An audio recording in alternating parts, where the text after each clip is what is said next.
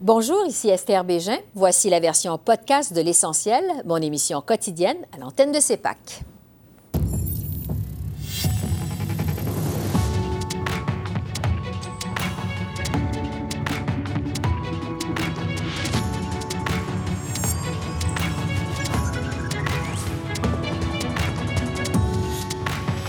Ce soir, Ottawa négocie avec les provinces et les compagnies d'assurance pour dédommager les sinistrés de l'ouragan Fiona. La ministre Diane Leboutillier nous parle de l'étendue des dégâts aux îles de la Madeleine et en Gaspésie. Le premier ministre Trudeau, de son côté, rend visite aux sinistrés des provinces atlantiques. On fait le point sur l'aide du gouvernement fédéral avec le maire de Charlottetown, Philippe Brown. Que penser du nouveau plan fédéral en matière d'immigration francophone hors Québec? C'est le retour de notre panel d'Est en Ouest. Bonsoir, Mesdames, Messieurs. La dévastation causée par l'ouragan Fiona en Atlantique a continué de mobiliser la classe politique aujourd'hui à Ottawa. Les vents violents et les pluies torrentielles ont fait des victimes, en plus de causer des pannes de courant à grande échelle. Le premier ministre Justin Trudeau s'est rendu dans les zones sinistrées afin de mesurer la gravité des dégâts. M. Trudeau a visité entre autres la municipalité de Stanley Bridge à l'île du Prince-Édouard où les dommages sont considérables. De son côté, le ministre des Affaires intergouvernementales, de l'Infrastructure et des collectivités, Dominique Leblanc, s'est voulu rassurant. Ottawa, dit-il, négocie une solution pour indemniser les sinistrés. On écoute le premier ministre Trudeau, suivi du ministre Leblanc. On a beaucoup à apprendre. C'était une tempête euh, énorme. On s'y attendait un petit peu, mais de voir à des niveaux records euh, d'impact euh, doit nous amener à réfléchir différemment sur comment on va s'assurer la résilience de nos infrastructures pour les années à venir, parce qu'on sait malheureusement il va en avoir plus d'événements météorologiques extrêmes, de plus en plus intenses dans les, dans les années et décennies à venir, et donc de s'assurer qu'on est en train de répondre de la bonne façon. Mes collègues au ministère des Finances, à la Sécurité publique, ont des discussions avec l'industrie euh, d'assurance, des compagnies d'assurance au Canada, l'Association des compagnies d'assurance, je crois. Euh, et encore là, il faut que les provinces soient partenaires parce que foncièrement, euh, c'est leur juridiction, ce genre de perte privée-là en termes d'installation privée. Mais si on peut arriver à une entente ou une solution avec l'industrie avec les provinces qui a de l'allure, mais on sera là. Et c'est là-dessus que je retrouve la ministre du Revenu national, Diane Leboutillier, mais qui est aussi députée de la circonscription de Gaspésie et des îles de la Madeleine. Bonsoir, Madame la ministre. Bonsoir, bonsoir. Vous êtes à Ottawa, mais on se doute bien que vous avez des comptes rendus réguliers de ce qui se passe sur le terrain. Euh, Fiona a frappé votre région en fin de semaine, samedi, dimanche. Euh, deux jours plus tard, euh, quel est l'état de la situation aux îles de la Madeleine et en Gaspésie? Mais écoutez, moi, déjà au départ, je peux vous dire que je suis au courant de la situation, là, de ce qui, que Fiona arrivait là, depuis mercredi dernier. Donc, euh, j'étais en contact avec les gens euh, des îles de la Madeleine et de la Gaspésie, justement, là, en, vue de, de travailler là, à préparer puis à s'assurer que les gens pouvaient être, être, en sécurité lors de l'arrivée de, Fiona.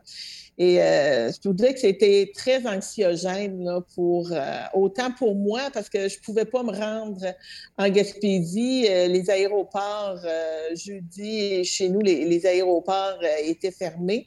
Donc puis, mais au niveau des îles de la Madeleine, il y avait des cellules de crise qui étaient organisées, puis vraiment très bien organisées parce que eux, les îles de la Madeleine avaient vécu Dorian il y a trois ans passés. Oui, en 2019. Donc, c'est ça. Donc, on apprend hein, avec les, euh, les tempêtes là, comme, comme Dorian. Mais ça rendait quand même les gens là, très anxieux. Mm-hmm. Puis euh, euh, de savoir là, que le niveau des océans allait, allait monter là, avec la pression était très basse. Le niveau des océans montait là, de 2 à 3 mètres avec les vagues, on nous parlait de vagues de 15 mètres, de 17 mètres. Mm. on savait déjà là, que ça allait, ça allait arriver là, au-dessus des, tabliers, des quais. Euh. mais euh, lorsque samedi, et puis on a suivi vraiment en direct aussi avec les médias, il y a une couverture médiatique extraordinaire euh, où les, puis même des fois, je me dis, les, même les gens des médias, selon moi, là, se sont mis en danger. Là, les, des, des caméramans dans des vents, dans des vents aussi mm-hmm. violents. Puis on parlait de journalistes qui devaient se mettre à genoux là, pour, mm-hmm. faire face au, au vent. Mais on est passé, euh, les gens des îles sont résilients, euh, puis de la Gaspésie, ils, ont, ils sont passés à travers cette tempête-là. Euh, on sait, Madame la ministre, que bon, les équipes s'affairent actuellement à tout nettoyer. Les autorités sont à pied d'œuvre pour venir en aide aux résidents qui ont subi des dommages. Quels sont les défis ou les besoins les plus urgents au moment où on se parle dans votre région? Bien, écoutez, euh, les défis au niveau des, îles de la Madeleine, actuellement, c'est vraiment, on, est dans le, dans le nettoyage. Mm-hmm. Puis, on a les, commerces euh, au niveau du secteur touristique. On voit là, à, la Grave, qui est, qui est, vraiment un secteur qui est très achalandé euh, au niveau touristique. donc, on a des commerces là, qui, ont été, qui ont été inondés. Ça fait que pour les propriétaires des commerces, c'est d'évaluer les dégâts, de, de nettoyer. Euh, c'est euh, puis vraiment euh, de regarder aussi parce que les, les gens vont nettoyer pour l'automne, mais les gens se préparent aussi, doivent préparer les, les commerces pour la prochaine saison touristique. Là, mm-hmm. c'est, ça fait que c'est tout ça là, qui est en train de se passer actuellement. On a été chanceux au niveau des, des îles de la Madeleine. Il n'y a pas eu beaucoup de dommages en, en Gaspésie. Euh, mais euh, je vous dis, là, les, les, gens me disaient, là, Diane, on n'a jamais vu la mer aussi déchaînée. Là. Mm. la mer était démontée. Puis, euh, c'est la, puis, au niveau des îles de la Madeleine, à la Grande, il y a des projets qui ont, qui ont eu lieu donc de, de, recharge de plages. On refait des plages. Ouais. avec, puis, puis, et ça, ça a fait en sorte d'aider.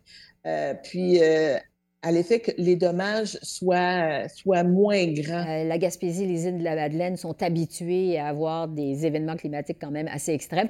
Je veux vous entendre, Madame euh, la ministre, sur l'aide des gouvernements, parce qu'on sait que le gouvernement du Québec n'a pas réclamé euh, de renfort du côté de l'armée canadienne, comme ça a été le cas pour d'autres provinces atlantiques qui sont touchées par Fiona. Est-ce que la présence de soldats de l'armée canadienne aurait été utile dans votre circonscription? Bien, écoutez, euh, de ce que les gens m'ont dit, parce que j'ai parlé au maire, euh, au maire suppléant, euh, puis comme je disais, là, des différents partenaires là, dans le milieu, des associations de pêcheurs, puis les gens des îles de la Madeleine ont vu en image aussi ce qui se passait à Terre-Neuve, ce qui s'est passé en Nouvelle-Écosse, à l'île du Prince-Édouard. Et ce que les gens me disaient, c'est, Diane, nous ici, on est en mesure de pouvoir s'organiser. Puis, mais il faut, c'est des frères et des sœurs de cœur. Hein. La Gaspésie, les villes avec, euh, avec l'Atlantique, on a beaucoup plus d'affinité du fait qu'on demeure sur le bord, euh, sur bord de l'eau puis de la mer.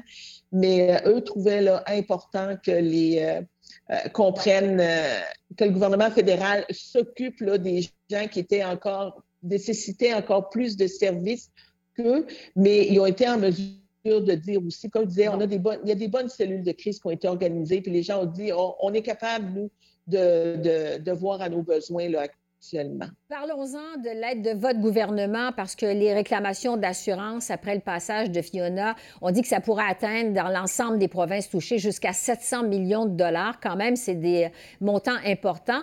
Mais euh, ce ne sera pas tous les dommages qui vont être couverts par les compagnies d'assurance. Votre collègue, le ministre Dominique Leblanc, on vient de l'entendre euh, il y a un instant, a parlé euh, de négocier avec les compagnies d'assurance et les provinces. Est-ce que vous savez, c'en est où ces négociations avec les compagnies d'assurance? Si ça avance bien?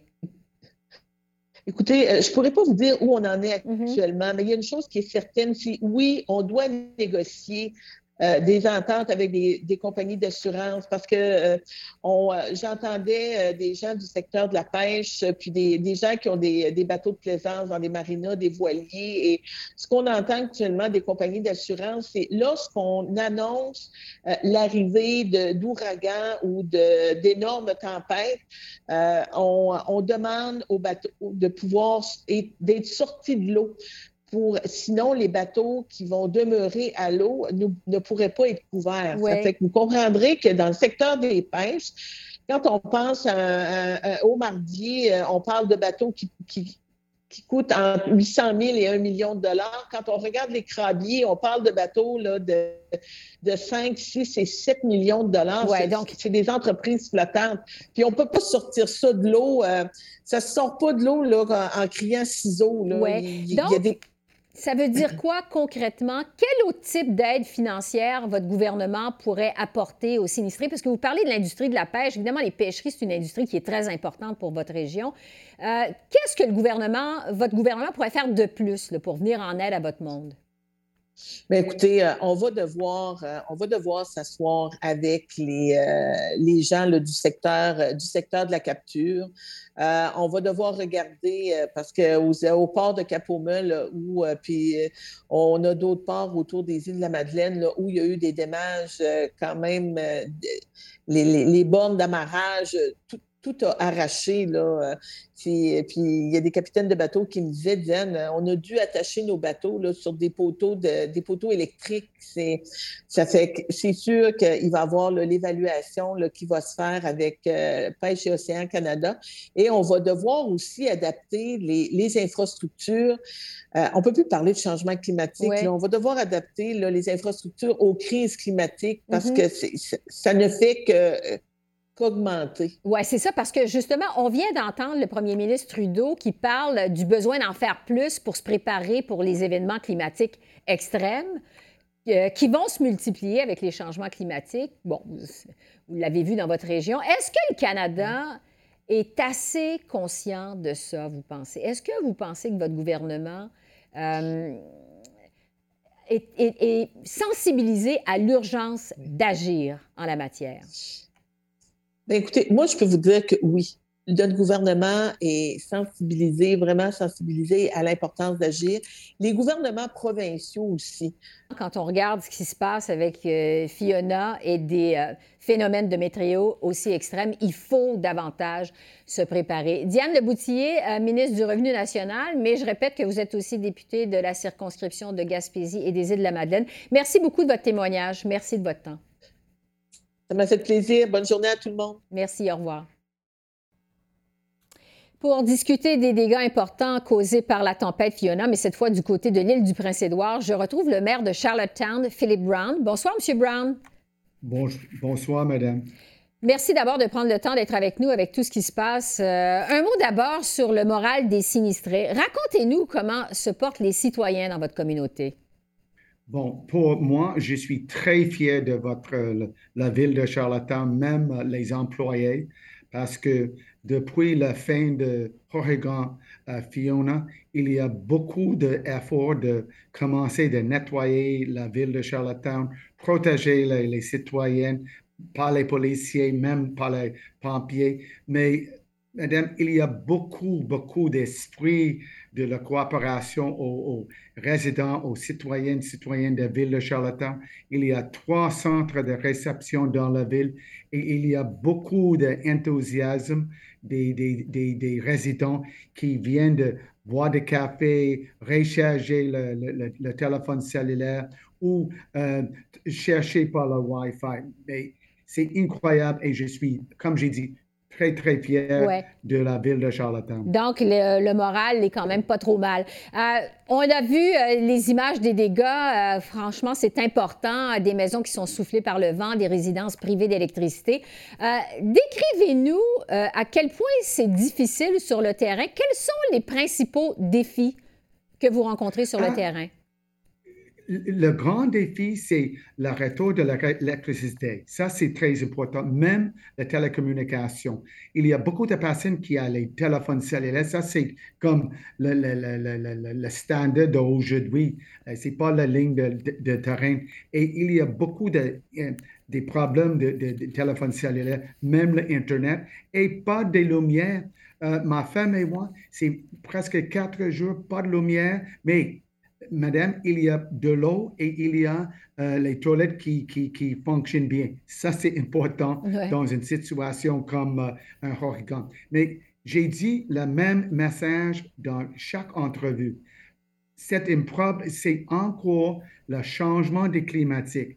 Il faut faire une- une- les, grands, les, les grands marchés vers une, une, une, un résultat de, de, de de s'adresser à la situation de changement climat. Et pour la ville de Charlottetown, c'est très important parce que nous sommes une ville qui est près de l'eau, qui est près de l'océan Atlantique. Et si le, le, le, le mer montait, c'est un grand problème pour la ville de Charlottetown, même l'île de Prince-Édouard. Donc, il faut faire en sorte, selon ce que vous nous dites, euh, de protéger davantage les communautés comme la vôtre avec les changements climatiques parce qu'on s'attend à davantage d'événements climatiques extrêmes comme vous vivez. C'est ce que vous nous dites. C'est ça, c'est exactement. Et euh, euh, la ville de Charlottetown, c'est une petite ville. C'est pas comme Montréal, c'est pas comme Toronto, mais il y a un, esprit de l'environnement et la durabilité. Et moi, c'est très nécessaire de, continuer dans la même voie, de regarder et faire, attention au changement climatique parce que sinon, il y aura plus de problèmes comme le ouragan euh, Fiona. Et mm-hmm. je peux dire que la dernière fois qu'il y a un ouragan comme ça, c'est ouragan Dorian et ouragan Juan de 2003. Mais Oregon Fiona, c'est plus pire que les deux que j'ai déjà mentionnés. Et pour moi, ça, c'est un message de nous, c'est il faut faire attention. Parlons de l'aide euh, annoncée d'Ottawa. Euh, Ottawa qui a déployé bon, des centaines de membres des Forces armées canadiennes en Atlantique. Euh, comment se déroule l'aide jusqu'à maintenant?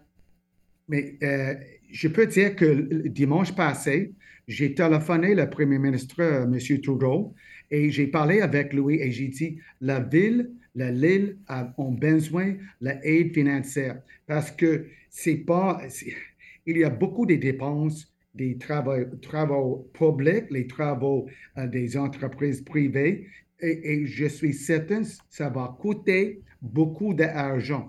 Et la ville de Charlottetown a passé une résolution dans, euh, euh, hier soir, il y a un conseil spécial de euh, trouver plus d'argent dans les, le, budget. Mm-hmm. C'est comme des, des, les, dépenses, des, des, dépenses, les dépenses extraordinaires. Mais on a besoin de l'assistance financière de les provinces et le, le, le, gouvernement fédéral. Et ça, j'ai dit à M. Trudeau dimanche passé.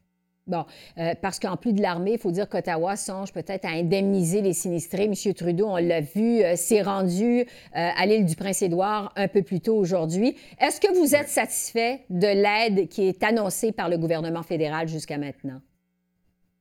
Bon, comme un politicien, on a toujours besoin de plus d'argent, plus d'aide. Ça, c'est le, le, rôle de la maire, le, député euh, provincial, fédéral, conseiller. Pour moi, on a besoin de plus d'aide financière parce que s'il y a plus d'aide financière, on va continuer l'effort de nettoyer la ville et, mm-hmm. bon, rassurer les citoyens que la vie est, difficile, mais il y a le, soleil vers la fin de le jour et je suis confiant que euh, il y aura une autre une semaine, deux semaines, on va continuer dans une vie normale ou presque normale. Et après COVID-19, c'est euh, c'est comme euh, la, la, ville de Charlottetown a beaucoup d'expérience de désastre. Vous vous semblez quand même, euh, M. Brown, garder le moral malgré tout. On va se laisser euh, sur cette note euh, encourageante. Philippe Brown, je rappelle que vous êtes maire de Charlottetown. Merci beaucoup d'avoir pris le temps de nous parler aujourd'hui compte tenu de ce que vous vivez dans votre communauté. C'est très apprécié et bonne chance pour la suite. Merci. Merci beaucoup et restez en sécurité. Merci.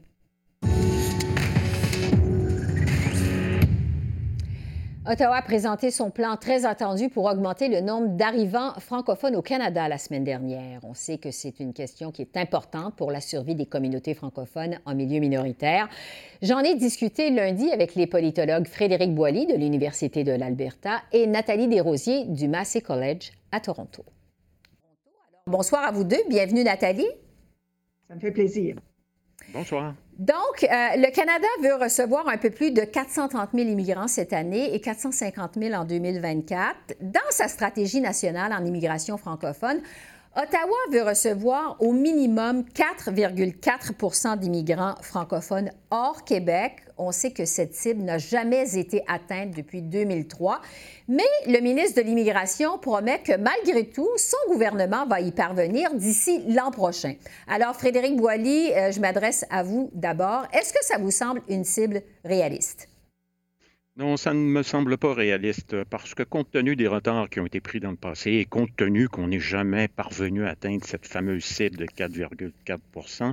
euh, ça laisse entendre qu'on euh, veut courir peut-être un peu trop vite pour être capable de rattraper le temps euh, perdu et surtout dans des conditions aussi économiques actuelles qui sont quand même difficiles. On sait évidemment qu'il y a une pénurie de main-d'œuvre et que la plupart des gouvernements provinciaux d'ailleurs sont d'accord avec le gouvernement fédéral pour essayer de combler cette pénurie-là, mais en même temps, dans un si court laps de temps, euh, on peut penser que ça va être difficile. Et j'ajouterai un dernier élément, et là, je cite euh, Sean Fraser lui-même, c'est-à-dire mm-hmm. que euh, dans une entrevue en juillet dernier, il a mentionné qu'il était important de prendre euh, en considération la capacité d'absorption, c'est son expression euh, qu'il a euh, utilisée lui-même, des communautés pour être capable justement d'absorber de manière efficace et sans trop dehors cette euh, cette immigration francophone qui est absolument nécessaire, mais qui en même temps euh, prend quand même des structures d'accueil. Et là, on a l'impression que euh, le ministre, bon, met un nombre sur papier, a de bonnes intentions, mhm. mais qu'en même temps, c'est un peu trop rapide. Donc, et les efforts qui sont insuffisants. Nathalie Desrosiers, expliquez-nous à quel point l'immigration francophone, c'est important justement pour les communautés francophones minoritaires. C'est crucial. Euh, l'immigration, c'est crucial pour les économies en général et c'est crucial pour l'économie de l'Ontario, c'est certain. Et l'économie dans un contexte de linguistique minoritaire, c'est d'autant plus important parce que s'il n'y a pas d'immigration et s'il n'y a pas d'avenir pour la population, s'il n'y a pas de développement au niveau démographique, ben, c'est un cercle vicieux.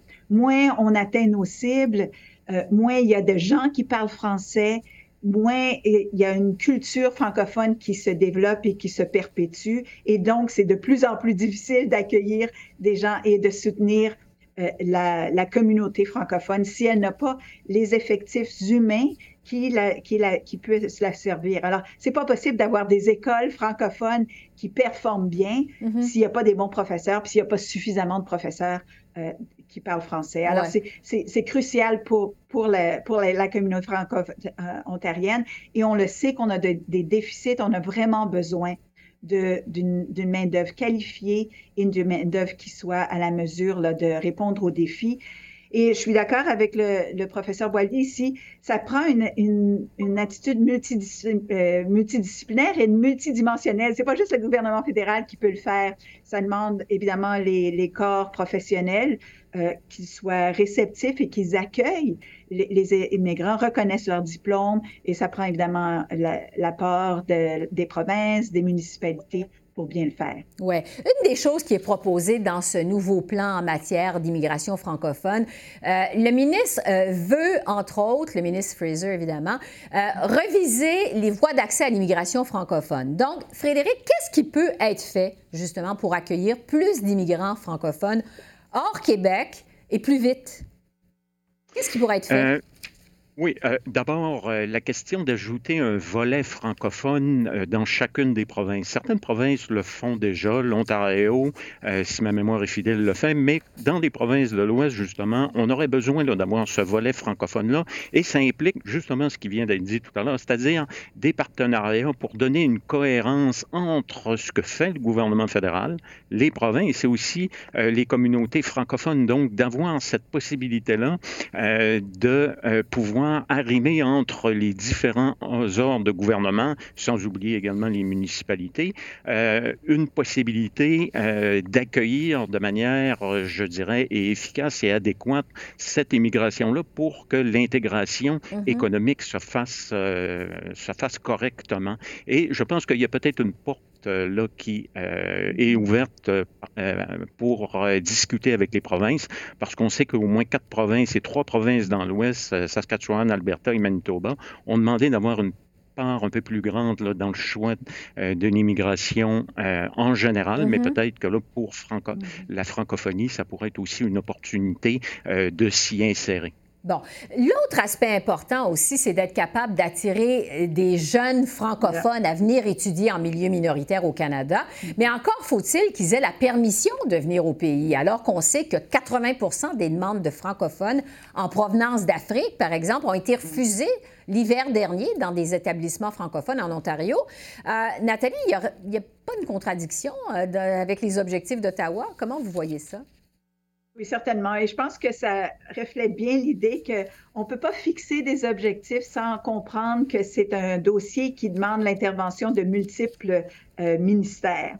Alors, non seulement est-ce qu'il faut reconnaître les diplômes universitaires ou les diplômes euh, d'école secondaire de, des, étudiants qui viennent, il faut aussi que le, processus d'immigration facilite leur accès et les soutienne dans l'idée de venir étudier ici parce que c'est une immigration qui euh, devient euh, bien qualifiée. Alors, mm-hmm. euh, on a tout avantage à, acquérir des, étudiants ici au niveau postsecondaire. Ils vont être formés et, vont pouvoir contribuer de façon à l'économie ontarienne. Alors, je pense que c'est encore le point que ça prend une approche multi, où, où, tous les acteurs sont impliqués et pas juste euh, une, approche de silo. Ouais. Et euh, dans le passé, ça a souvent été une approche de silo. Mm-hmm. Frédéric, en quelques secondes, qu'est-ce que vous en pensez, vous, de cet enjeu-là? C'est un enjeu crucial si euh, on veut atteindre les objectifs qui sont fixés par le gouvernement. Et j'ajouterais également que ça implique aussi que sur le terrain, les euh, communautés francophones aient des institutions nécessaires, notamment en matière euh, d'éducation postsecondaire, mm-hmm. pour être capables de former euh, ces étudiants que on veut amener. Donc, ça veut dire aussi un développement soutenu de ces institutions qui existent à travers la francophonie mm-hmm. canadienne. Il nous reste juste quelques secondes. En terminant, Nathalie, euh, je veux vous revenir euh, parce que c'est bon, c'est la première fois qu'on organise ce panel depuis le décès de la militante franco-ontarienne mm-hmm. Gisèle Lalonde au mois de juillet. Madame Lalonde a vraiment marqué la francophonie canadienne, notamment dans la lutte pour la survie de l'hôpital Montfort à Ottawa. Euh, racontez-nous, en quelques secondes, quel héritage Gisèle Lalonde laisse, selon vous? Moi, je ne serais pas ici. Euh, euh, je ne serais pas en train de vous parler mm-hmm. euh, sans l'apport de Gisèle Lalonde. non seulement c'est son inspiration à tous les francophones de l'Ontario de désirer continuer de parler en français, de se défendre et de se battre pour de meilleures institutions. je pense que ça l'a inspiré, ça, nous a donné à tous et à toutes le goût de le faire, mm-hmm. l'inspiration pour le faire et le courage pour le faire. Alors, euh, un héritage vraiment important pour la francophonie. Euh, Frédéric et Nathalie, merci beaucoup. On se retrouve lundi prochain. Je vous remercie. Bonne semaine. Au revoir. Bonne semaine. Alors voilà, c'est comme ça qu'on a vu l'essentiel de l'actualité de ce mardi 27 septembre sur la colline parlementaire à Ottawa. Esther Bégin qui vous remercie d'être à l'antenne de CEPAC, la chaîne d'affaires publiques par câble. Je vous souhaite une excellente fin de soirée et je vous dis à demain. Au revoir.